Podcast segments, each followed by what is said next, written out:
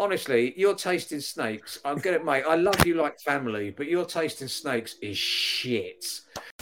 Hello, I'm Nipper Read. And I'm Phil Wolf. So, settle down, have a nice cup of tea, and enjoy the Venomous Exchange Radio Podcast. Crumpets, Nipper. I want the crumpets. Well, as you've been such an extraordinarily good boy...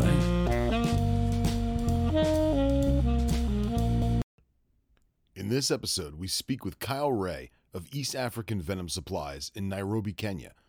Kyle is the curator of East African Venom Supplies, or EAVS. Some of you may know it as Bio-Ken Africa. Mr. Kyle Ray, welcome to the show. Yeah. Thanks for having me, guys. It's nice to be here. So, Kyle, why don't you give us a little bit about yourself, and then we can kind of go into the whole Bio-Ken stuff. Yeah, sure.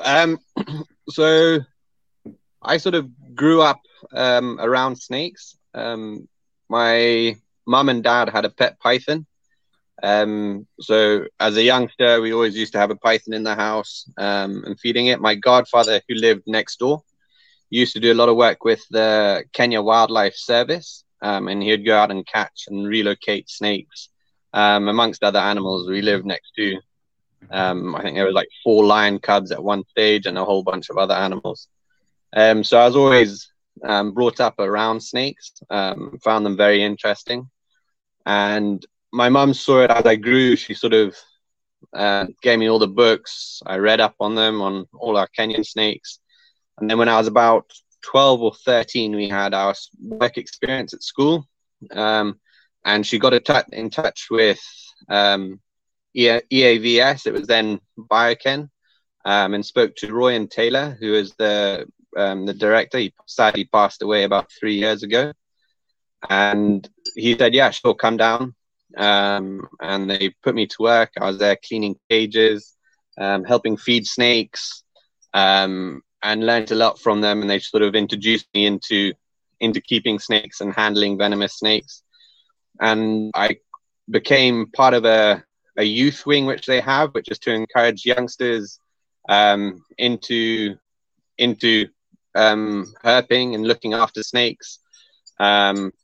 So I was in the senior youth wing, and then after a couple of years, I became a full associate of the snake farm, and I kept a lot of the snakes which that didn't do well down here at the coast. So a lot of the little bush vipers, some of the little carpet vipers, and then onto some of the bigger gaboon vipers and things like that later on. So I looked after those for a while, and would go out and do snake awareness talks, catch and relocate any snakes in and around Nairobi that were in people's houses or gardens. We'd go further afield into the Mara. I remember one time traveling with my mum 2 hours to an area called Naivasha to catch a python which had been taunting people. And when I sort of asked the guy, have you seen the snake? He says, yeah, we see it all the time. And when we got there, we got into this massive acreage. I think it was like a massive farm of 20 or 50 acres. And the guy was like, yeah, so it was seen 2 weeks ago on that hill. And we're like, oh, shucks, that's a lot of area to cover to try and find the snake. So we looked around for a while now. And straight away, I knew that this is going to be a long shot and we're probably not going to come up with anything. So we searched and searched these massive open fields all around the hill. We ended up not finding anything and heading back. So, yeah, we used to do a lot of these trips with my mum. And then when I learned to drive, then I'd be doing them by myself, heading out. And then the whole time I was always coming back to the coast, working at the farm. And helping out where we could. We'd go on snake expeditions, going out catching snakes. Every 2 years, we hold an international snake bite seminar, and we're actually meant to be holding one this year. So I used to come and do those. And then I worked my mentor was Royan Taylor, who I worked very closely under. He taught me most of what I know now. And he passed away, sadly, about 3 years ago. And his wife took over it, over the company with his best friend, Anton. And they brought me in, it's coming on to 2 years now, to help with running the farm, looking after snakes. So I'm the curator of East Africa Venom Supplies.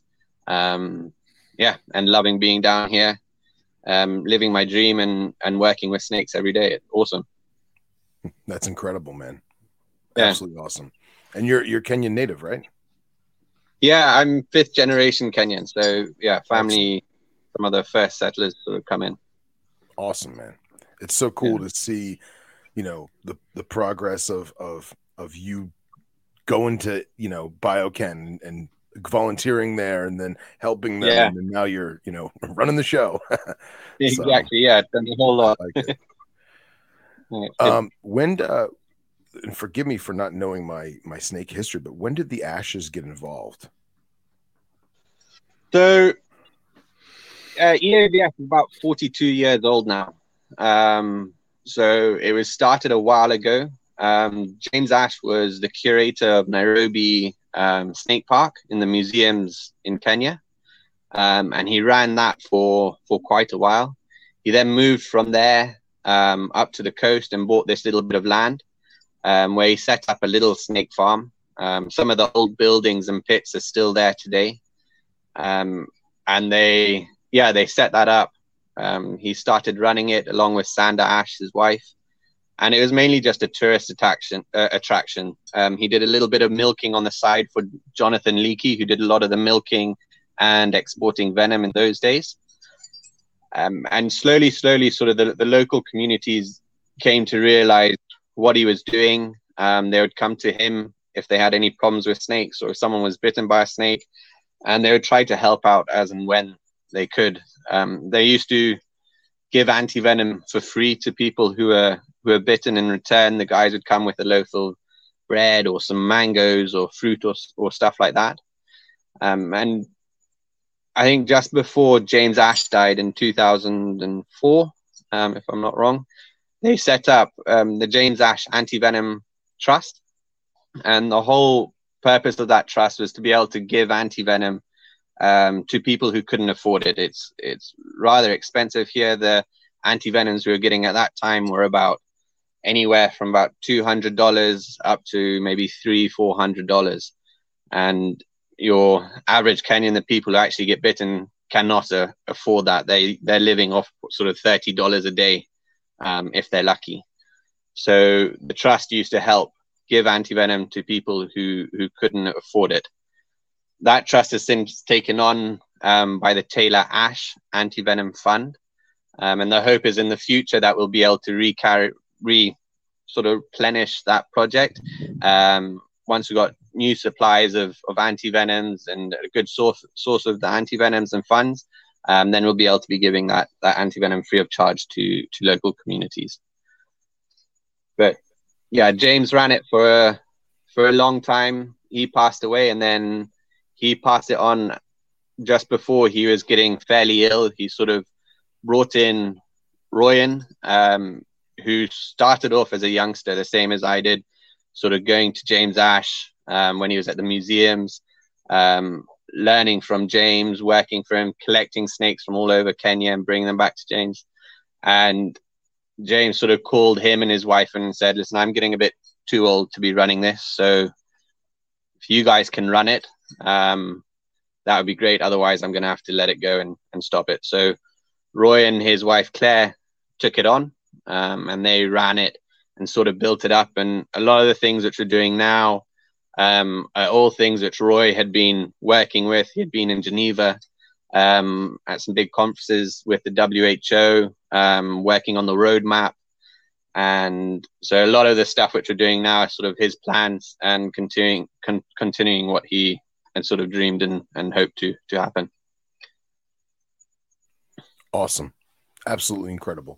Names of folks that you've only heard about in either, you know, taxonomy or just old papers or, you know, the fact that you got to work with these individuals is absolutely breathtaking.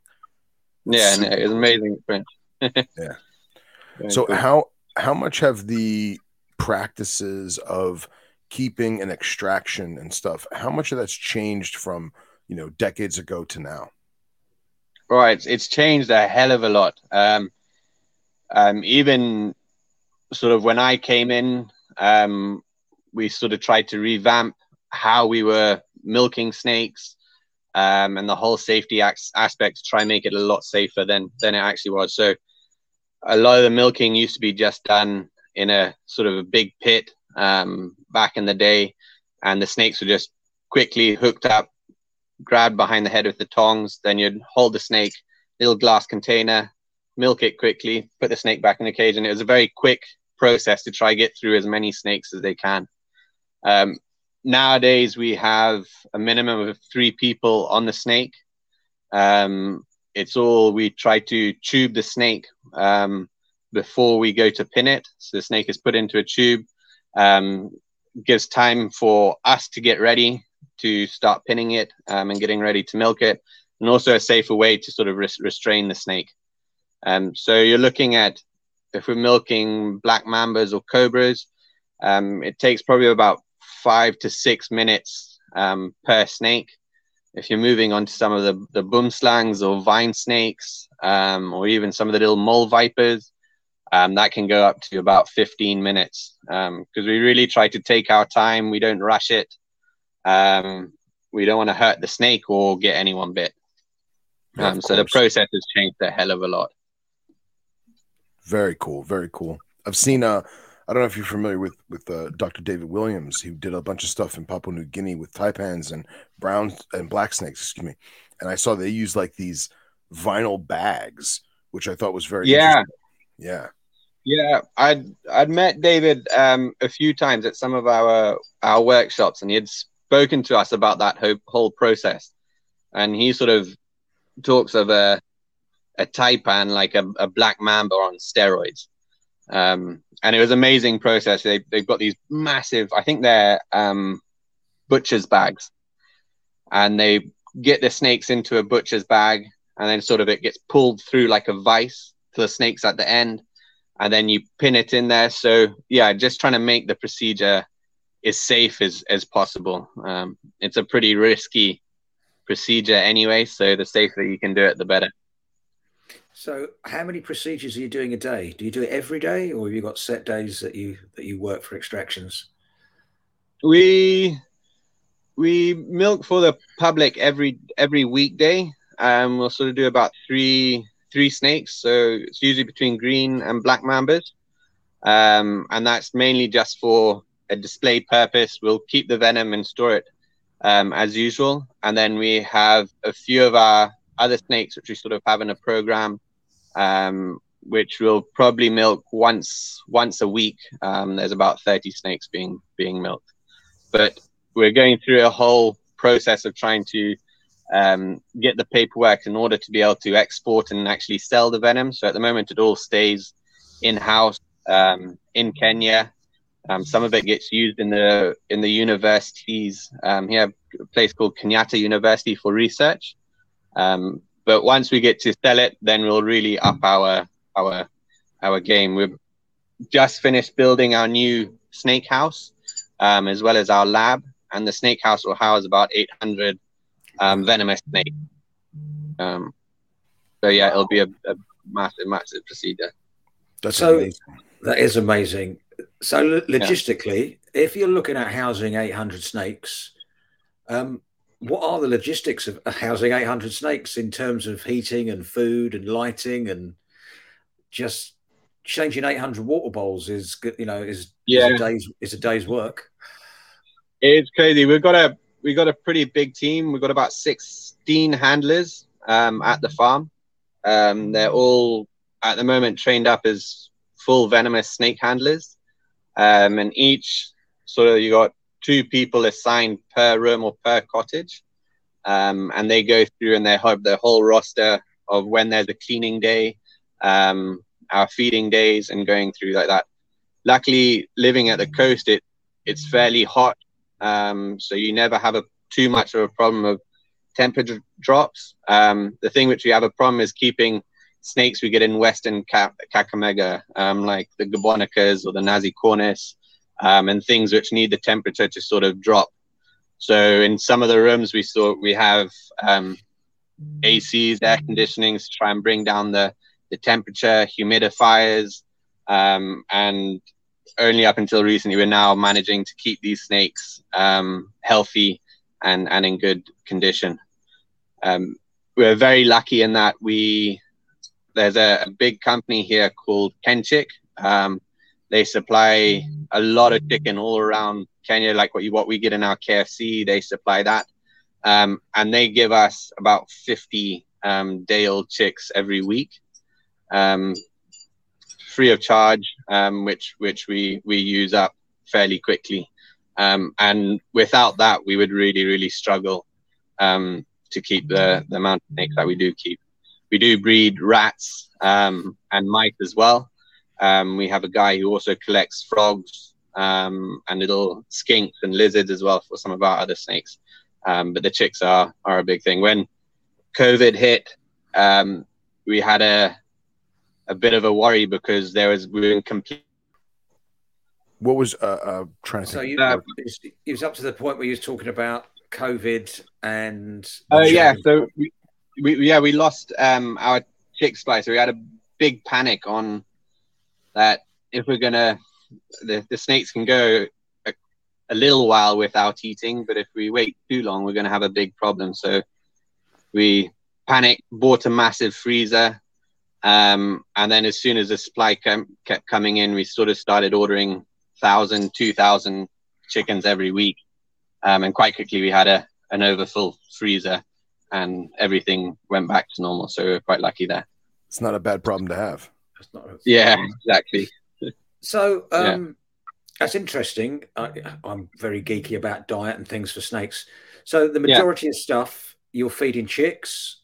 How often are you feeding? Is it a once a week program, or are you dependent on the snake? Depending on the snake. Originally, there was a sort of a once a week program, but I've tried to sort of stop that, mix up their diet, sort of skip a couple of weeks, and then every now and then we'll throw in something a little bit different, give them a rat.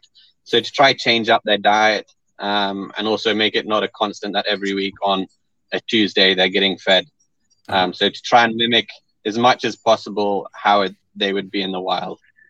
That's grand. And I love the fact that you're catching skinks and frogs locally. I mean, that's fabulous. Yeah, it's the job we give to a bunch of kids who come in and bring that and they get a little pocket money. That's awesome. I presume it's. Do you keep things like rhombic night adders there? And I'm just trying to think what you have that eats frogs. Yeah, most of the little cobras go crazy for the frogs, as well as the night adders and some of the smaller bush vipers, the philothamnus, the little green snakes. They go crazy. The night adder population is really. Not done so well recently. I remember as a youngster where I lived in Nairobi, I used to catch, and you'd go through a period of 2 months and you could easily catch 30 of them just on call outs. I haven't had a call out or seen a rhombic night adder from that area in almost 2 years. Wow. Likewise, when we've got here, we've been trying to get the velvety green night adder. You used to be able to find them very easy in the swamps here.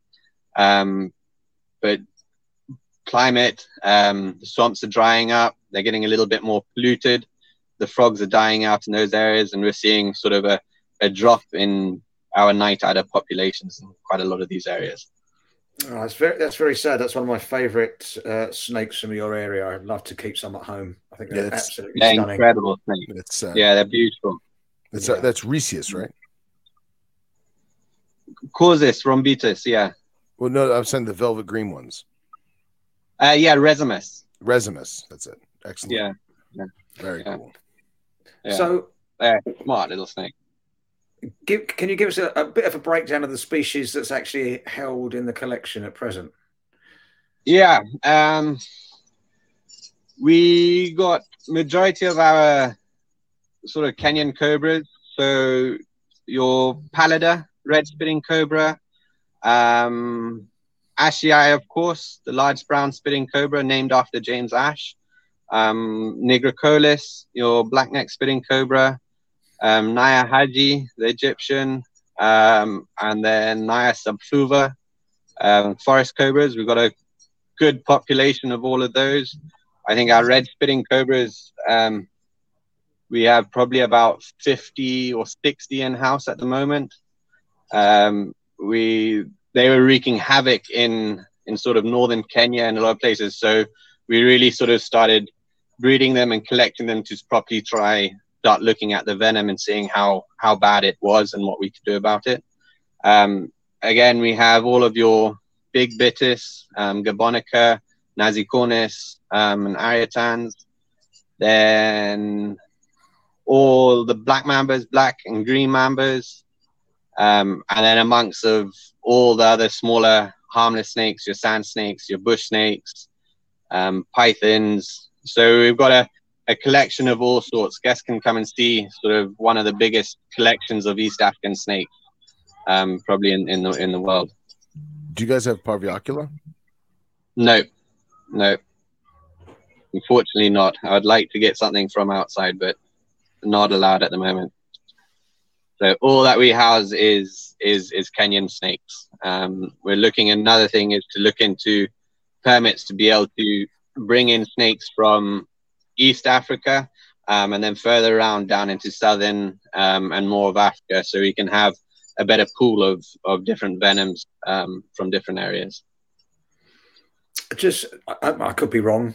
I'm normally wrong. Do you have Worthing? Is it Worthingtoni? Worthingtoni. Yeah. One of our little dwarf bittis. Yeah, what a cracking snake! Yeah, an amazing snake. We've got some of them in our collection. We don't have too many, probably about 10. We're looking at trying to start starting a breeding program, because in a lot of areas where they are found, it's a farming area, and they're just getting slaughtered constantly. And there's a few pockets which are little conservancies and stuff which may be able to house them and look after them. So in the process of trying to figure out how to do that, and looking into all the requirements to sort of do that, to sort of start repopulating areas. Same thing with the Saxes, your Kenya bush viper, another endemic to Kenya, but has been hammered by the pet trade. Again, it's not in any protected areas, so some of the areas you go out, they're being caught and taken out of there non-stop. So it's trying to sort of shed light on illegal animal trade, smuggling, and try and get to the bottom of that as well. Okay. I mean, they are ferociously expensive in the hobby. Yeah. Yeah. We'll see why. They're amazing snakes. Oh, I would love to keep them myself. I keep a number of other theorists, but they're very hard to get hold of. Mm. They're beautiful. We had one which came in, which was gravid. There was a boy who had got his hands on it, and it was amazing seeing the little ones. One morning he called. He's like, "Oh, let's give him birth." Yeah. He ran down and found sort of like 12 of these tiny little things, all in different color variations. And it was amazing. That's very, very cool. Yeah. Absolutely incredible. Yeah. So you said you have some of the sand snakes as well? Yeah. What sort of species so we got in there? You got your hissing sand snake. Are you talking Samophis? Yeah, exactly. Samophis, Mozambicus, Orientalis. So we've got majority of them that we can find within here. By your, I think it's called Belcher, the beautiful sand snake. Very rare little fellow to find. We had our team out on the snake awareness training the other day, and they found one in deep in the heart of a national park. So we got another sort of report of a range extension for them. But yeah, an amazing snake to come across. That's very cool. I've kept some Samophis. They're interesting snakes to keep. They're so alert. They're so quick. They are so quick. The amount of times we've had them here where you open the cage and it shoots out and you're grabbing it mid-body. It's biting you. And the feeding response is insane on them. They're fabulous little things. Yeah, no, they're really cool. Yeah. And what bush vipers do you have in the collection? We got Squamager, Hispida, and then Dysaxes. Fantastic. And Hispida has historically always been a really difficult species to keep in captivity. Now, obviously, you're local, you have the local temperatures, and I presume you're feeding frogs to the Hispida. Is that right? Yeah. So you have the benefit of feeding the local, you're feeding its actual prey to it. Yeah. Yeah. We really struggle. They're very, they feed really like locality dependent. Where you get them, they'll be feeding on different things. So we found others where we've had come in, we think we've got what we need to feed them, and they just do not take to frogs, and they're looking for something else. So we've got one of our other associates, a guy called Benjamin Hellestead, who lived in Sweden for a while. He's a Kenyan boy. I grew up together, and he moved in Sweden and did a lot of breeding in Sweden. So he's looking after it at the moment, sort of doing what I used to do as a youngster and sort of trying to get them to eat, get them into good enough conditions so we can start doing something with them. Oh, that's interesting. I mean, there is some literature that says they're sort of like slug feeders in some instances, and maybe other invertebrates, not just frogs. And as you say, unless you know the locality and what that particular population was predating on, you're going to struggle in captivity. Really. Yeah, exactly. But they're amazing things to see them eating. They really hoof down their food. They do not wait for that prey item or something to die. It's gone within no time. That's cool. And I presume the squams will just eat anything. In my experience, they're fabulous feeders. Yeah, they're even the Hispida, not the Hispida, the Dysaxes is similar to that. They eat pretty well, pretty easy. Don't stress them out, and they're good to go. And how are you keeping them? I presume.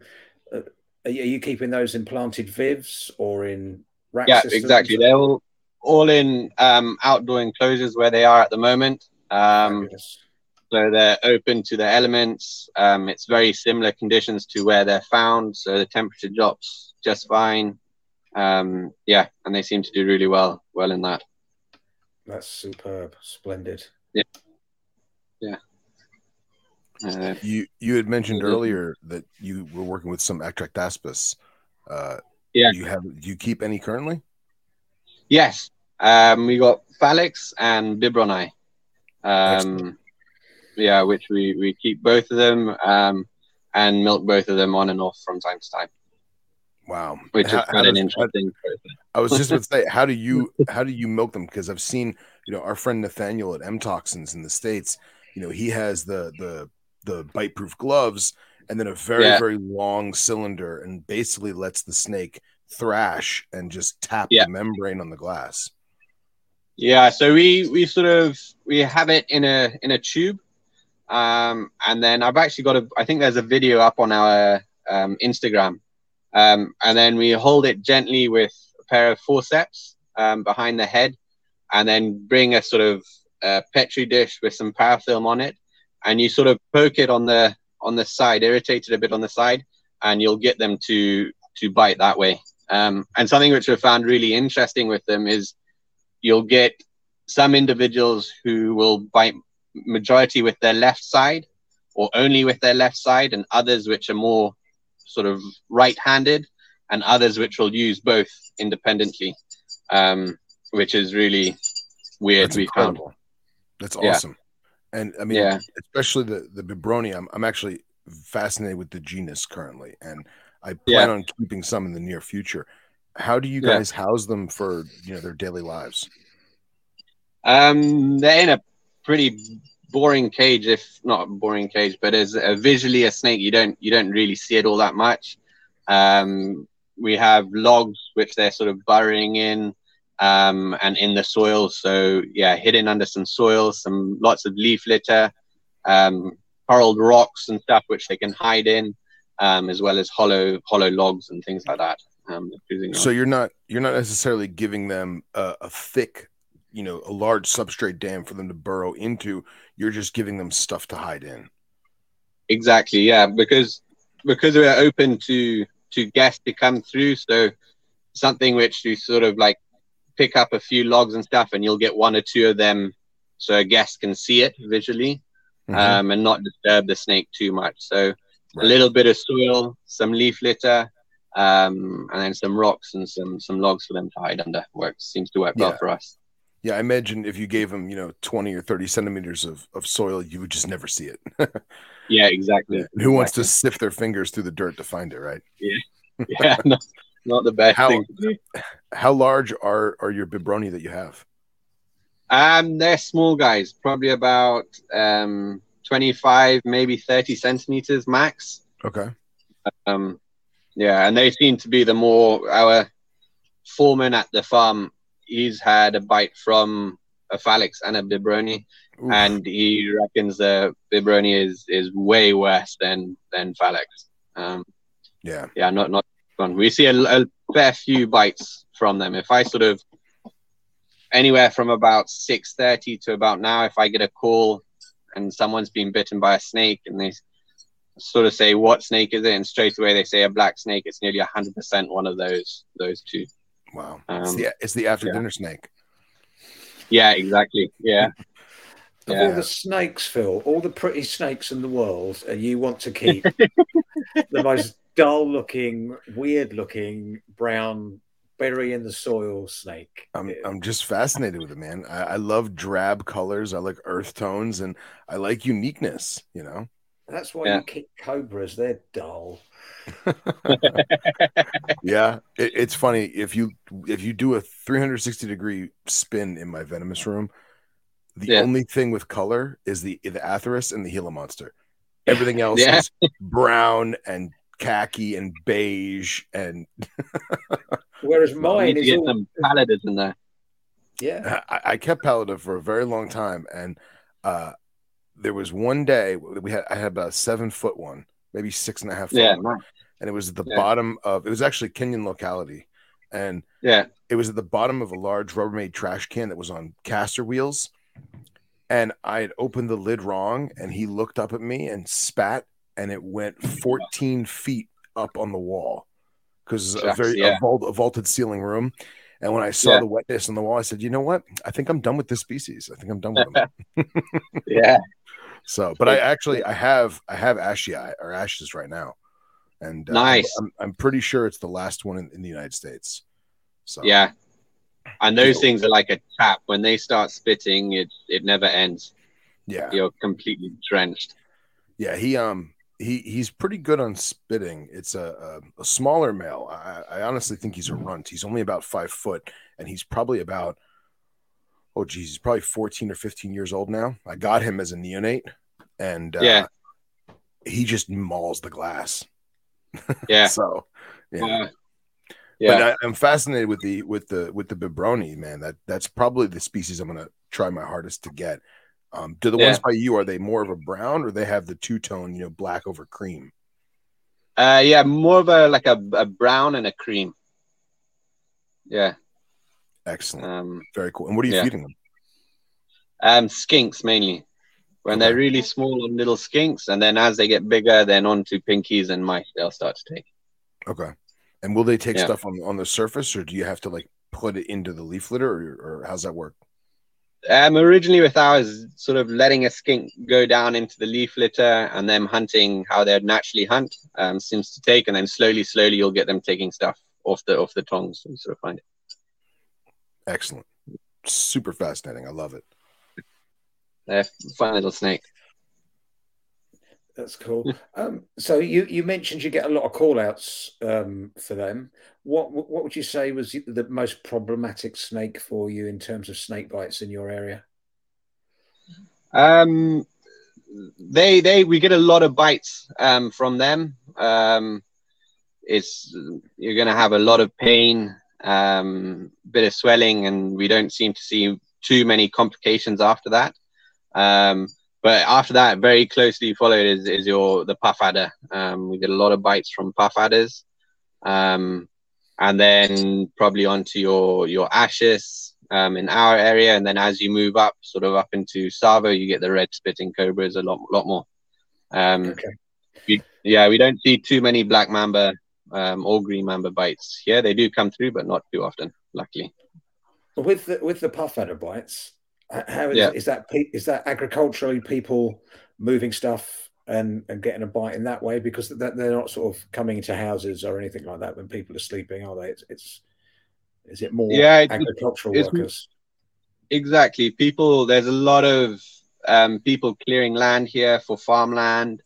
So it's people clearing those land or out. Herding the sheep, the cattle, or even school kids walking home at night. We had just before I got here, I'd come up and we were talking to our guys about wearing safety shoes, and you need to wear safety shoes when you're handling venomous snakes and when you're out on call. And I'd been telling the one guy he needs to get a proper pair of shoes which he can wear. And the next day he came in with his new pair of shoes. He was very happy about it. Did his day's work, cleaned all the cages. We all went home and I got a call. So-and-so's been bit. And I'm like, oh. And we rush in there and he had his safety shoes. He then took them off and walked home barefoot and trod on a little puff adder on his way home.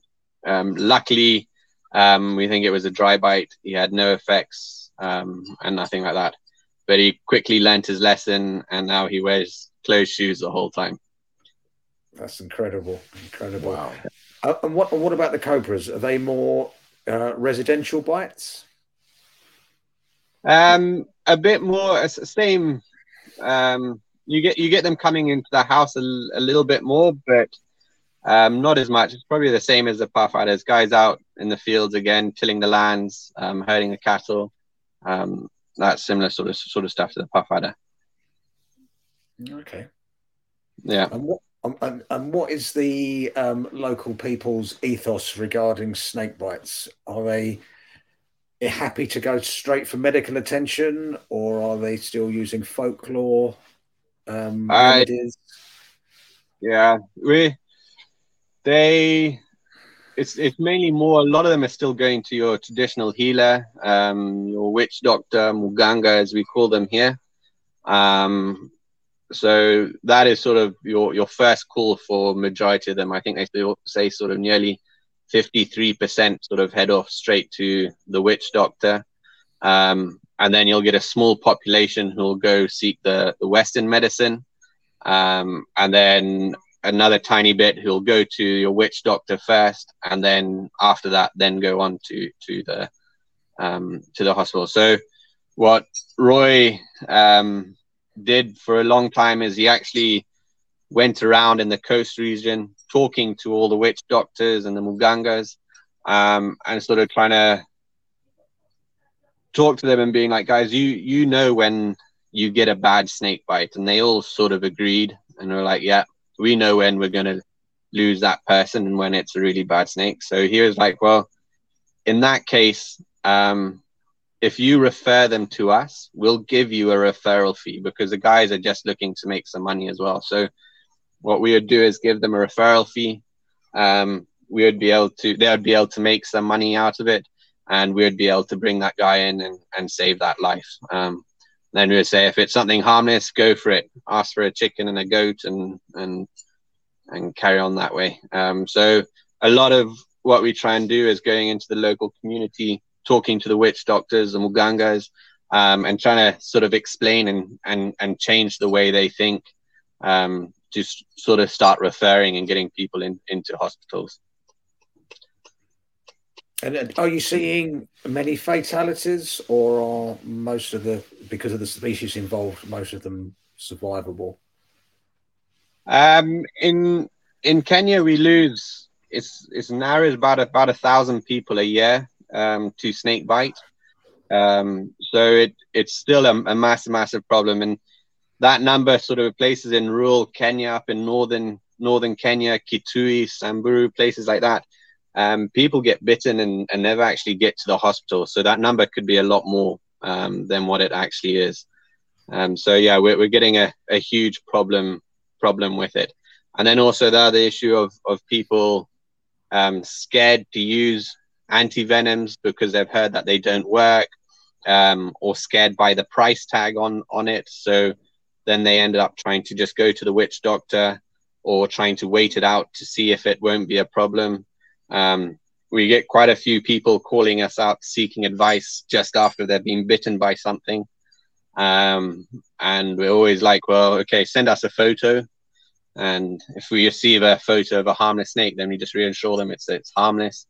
Sometimes they're like, we don't know what, we didn't get a photo, we didn't see what it is. It's like, well, then go straight to the doctor, just in case. You don't want to be in the middle of nowhere without antivenom. And surprisingly, you get a few people who decide that they're just going to hold still and see how it goes. And the next day or a week later end up having a much bigger problem on their hands. Yeah. I'm genuinely... Sorry, Phil. No, I'm genuinely surprised that there is that many fatalities in that area. I thought it would be a lot less than that, given the species that you have. It's not like you've got you don't have echis or anything like that. So I'm really shocked by that, to be honest. Yeah, echis much further up north. A recent study by our wildlife service, they saw that snakebite accounts for about 48% of all human wildlife conflict. So that's way above all your lions, buffalo, all the rest of that sort of stuff. So they have a big problem with that. I'm absolutely stunned by that. Yeah. What are the sort of in the area that's populated, what are the sort of population densities of mambas then? You said you rarely get mamba bites. Is that because they're not encountered, or people are a little bit more wary of areas where they are? Or? I think it's just the snake itself. They're a lot higher up in the bushes, so they're not on the ground where they'll get trod on. They're much quicker to sort of escape and move away from someone, unlike a cobra or a puff adder, which will actually just stay on the ground or sort of try and fight it out. We find the mambas try to actually get out of the way and move a lot more. So yeah, we don't have a problem with them too much. Is that the same with the vine snakes as well? Yeah, but vine snakes, they there's a lot of them around, but I find that they rely so much on their camouflage. You can literally go and pick one straight out of the bush with your hands if you wanted to, or the tongs, and it still thinks it's a twig. And it's sat there relying that you still haven't seen it. So we hardly see any bites from vine snakes. Yeah, so we had a bite from, boomslang. Unfortunately, the girl, she was disabled, and they had put her out under a tree to play with her siblings, and the snake fell out of a tree, and the siblings ran away, and she was sort of trailing around trying to move, and ended up getting bit. Luckily, we had some boomslang anti-venom, which she received and recovered just fine. Wow, that's grand. So, when you were speaking about the vine snake, just for our listeners, you're referring to Teletornis, correct? Exactly. So okay. We get Usumbaricus, yeah. Yeah, yeah, yeah. That's cool. So, if somebody is bitten and you are able to assist and administer antivenom, what sort of costs are we talking? Well, a vial of antivenom, sort of what we were using was going for about $200 for a vial. And you could need anywhere for a big puff adder or some of the cobra bite. You're looking at maybe up to 7 or 8 vials. We try not to sort of give your recommended dosage if you read on the label, just because we don't have a huge stock of the antivenom. So we sort of give and see how it's going. So we don't use all of our antivenom on one patient. We try to push it to treat other people. So your antivenom alone can be close to sort of $1,000, and then you've got your doctor's fees, bed fees, and everything else like that on top. So yeah, your average Kenyan who's making $20 or $30 really ends up getting stung by that. So the government is working on a lot of different programs, trying to bring in other antivenoms, lower cost antivenoms, and then also trying to subsidize the cost of the antivenoms, so your wananchi or your community here aren't having to pay that full amount. They're either getting it for free or a much more discounted rate. The only problem which we have here is a lot of the antivenoms that are available haven't gone through a proper test to see how effective they are against the venoms of the snakes that we've got in country. Yeah. Okay, and I know we're kind of always focus on snakes. What about scorpions in Kenya? Is there anything that's particularly harmful there? Yeah, we've got a scorpion, Parabuthus maximus. Right. It's got a pretty awesome name. And when was it? It's probably 10 or so years ago. Before, we used to believe we had no scorpions here of medical value. And there was a guide. He was on safari with his guests in an area of northern Kenya called Meru. And he got stung by this scorpion. And he, again, thought, it's just one of our scorpions. It'll be a bit painful, and that's about it. And he went and lay down. And his son came to check on him a little while later and saw that he wasn't doing so well. And ended up calling Claire and Roy and explained what was happening. And Claire quickly sort of saw these as some pretty serious neurological symptoms and said, you need to get your dad out of there. And very luckily, they carried oxygen on that trip. And he was put on oxygen. He was in a real bad way, but ended up surviving. They brought us the sample of the scorpion. So we looked into and we've figured out that this little Parabuthus maximus, it's got quite an extensive range. And when we've been into the community sort of talking about snakebite, we cover a bit on stings. Even some people in the community sort of said, yeah, before we never used to worry about scorpions, but we've actually started having a lot more problems and actually seeing people dying or being killed by some of these scorpions. And that's mainly from this Parabuthus maximus. Do you guys get a Parabuthus pallidus as well, or lysoma as well? So it used to be lysoma, and then it split, and the one which we get here is now maximus and no longer lysoma. So it still has the quintessential black telson and the black. Exactly. Excellent. Yeah, your last sort of two are black. Yeah. Yeah, all it's black. It's a brute of a scorpion. Yeah. Yeah. Amazing. Have you ever witnessed them spray the venom or no? I haven't witnessed them spray them. I was trying to get one to pose for David Worrell to take photos, and it was the hardest thing I've ever tried to pose. Even a hot Echis or a black mamba with nothing compared to this little guy. I can imagine. Yeah. Yeah, vivacious little critters. Yeah, yeah. Really aggressive. Yeah. So obviously you're super busy at the park and that. Do you get time to go out field herping at all? I used to a little bit. We tried to do a trip sort of every 2 years or so, or every year. With our team, we'll go out in a few different locations. We have a competition to see who can spot the most snakes and everything like that. I have sort of set up and trying to push a few snake safaris or herping safaris. So people from all over the world can come down, book a safari. We can tailor make it to a key species that you want to target. And we go around and do that. So I'm going on one. I was meant to go on one in February. I'm going through Kakamega to targeting all our big bittis and the Theris. But the client who is coming sadly got COVID, so I had to postpone. So that trip's happening in June. But we have a few with all of our other team going out and doing some herping trips.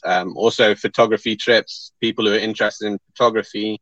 We had a young gentleman by the name of Tom Williams, who's an English guy, an amazing photographer. And he wanted to look for black mambas.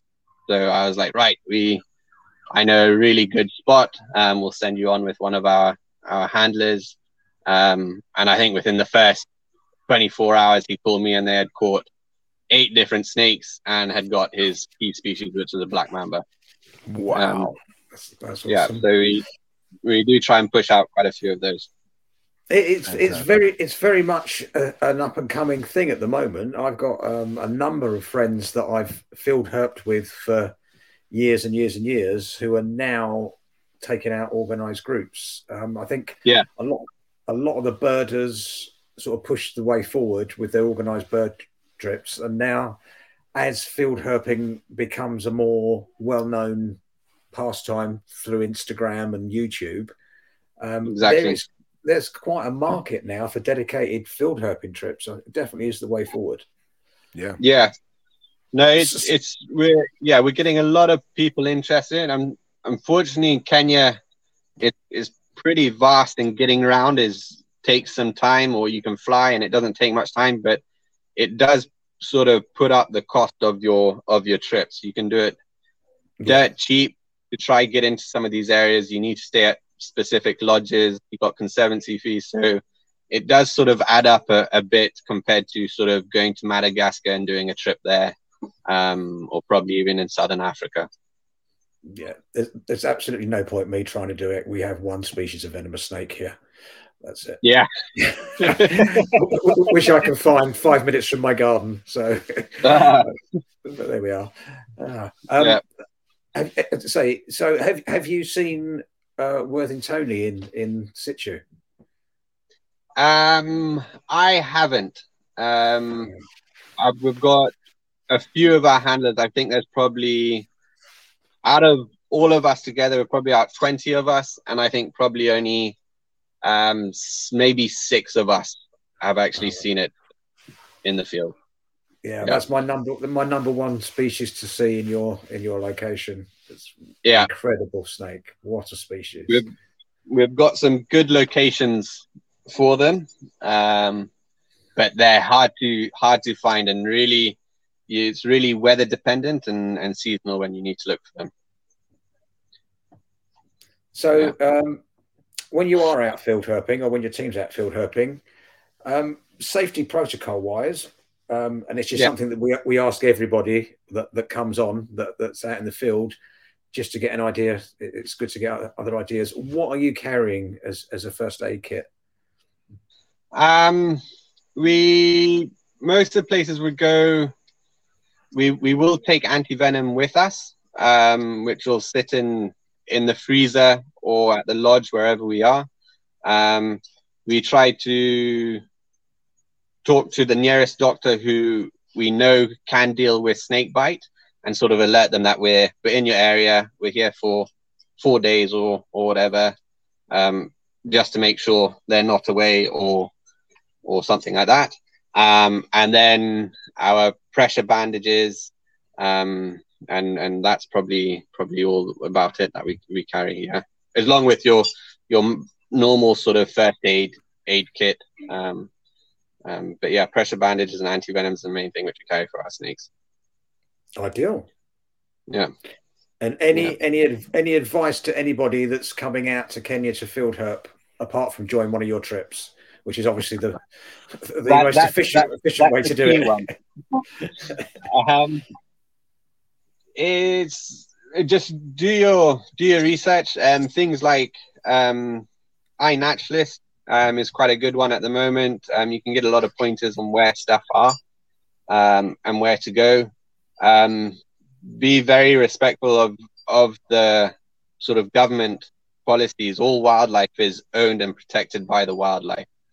So in actual fact, if you do come across a snake and you're trying to manipulate it or dig it out of a hole, you could end up getting in a little bit of trouble for that. So they don't allow anyone sort of touching or moving the snake unless they've got authority to do that.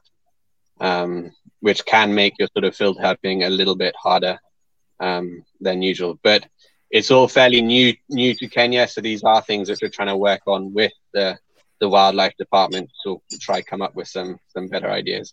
But yeah, just do your research. We're very happy to give advice. We'd much prefer to sell you a safari. We make a little bit more on top of that, but if you want to do your own thing but want to have one of our handlers accompany you as an extra pair of hands, someone who can help and knows the area, can talk to the locals, that also helps very well. Also just being respectful of the locals in the area. Once they sort of figure out what you're doing, more often than not, they're very happy to have you around. But snakes sort of have a very mysterious look on them, associated with witchcraft. So you can get in a bit of trouble with that. We have been chased out of certain areas because we're dealing with the devil and things like that. So where can people get hold of you to book one of your tours? You can go through to our website, which is www.eastafricanreptiles.com. Check us out on Instagram or Facebook, and we can send you info and arrange a safari through that for sure. That's awesome. Great. Yeah. And a lot of the money which we sort of get in through these safaris and stuff like that, we pump a lot of it back into the community with community programs. I'm working on a program to try and sort of educate the kids and get out and talk to them. So we're going into schools where we can talk to them, advise them on snake bite, what to do, how to live around snakes. And then we bring them into the snake farm so they can actually see the snake safely, see what we do, so they can sort of go around and start spreading the word of what we do. Awesome. Yeah. Awesome. Yeah. Yeah. Very cool. Good. Well, Kyle, thank you so much for coming on, man. We really appreciate it. This is a great show. Thank you very much, guys. Cheers, yeah, please follow our Instagram pages. Check on there. We got a new book we're trying to work on, which is the Dangerous Snakes of Kenya book. Fantastic. It's a sort of like a little ebook. So our goal is to sort of make it available for our local guides, easy, something to have on a smartphone. I'm working very closely with a friend of mine, a photographer. You actually used the photo in your post of the puff adder. Oh, nice. That's one of his photos. So working with him, it's going to be very different to most of other field books that we get about. So excellent. Yeah. Very cool. Cool. Thank you so much, guys, for having me. Thank you. We appreciate it, man. Absolute pleasure. And I think it's fabulous that you're sat in Kenya and probably quite warm, and I'm sat absolutely freezing cold and it's dark in England. Yeah. It's 9 o'clock and I've got a little fan here because it is quite hot. I've got the central heating and a jumper on and it's miserable outside. I'm just still crazy that I'm talking to both of you who are in the future. Like, that's just crazy. Yeah. I was shocked when you messaged me this morning saying good morning. It took me a while to sort of wrap my head around that. I was like, okay, yeah. Yeah, I force of habit. My apologies. Yeah. No. But hey, thank you guys so much. Really appreciate it. Thank you very much, guys. Take care. As for social media, you can find us at Venom Exchange Radio on Instagram, as well as at Nipper Read and at knobtails.ig. We can also be found on the Herpetoculture Network and the Morelia Python Radio Network, both on Instagram and your favorite podcast apps. Feel free to hop on YouTube and check out Venomous Etiquette videos, and don't forget to click like and subscribe. Thanks for listening.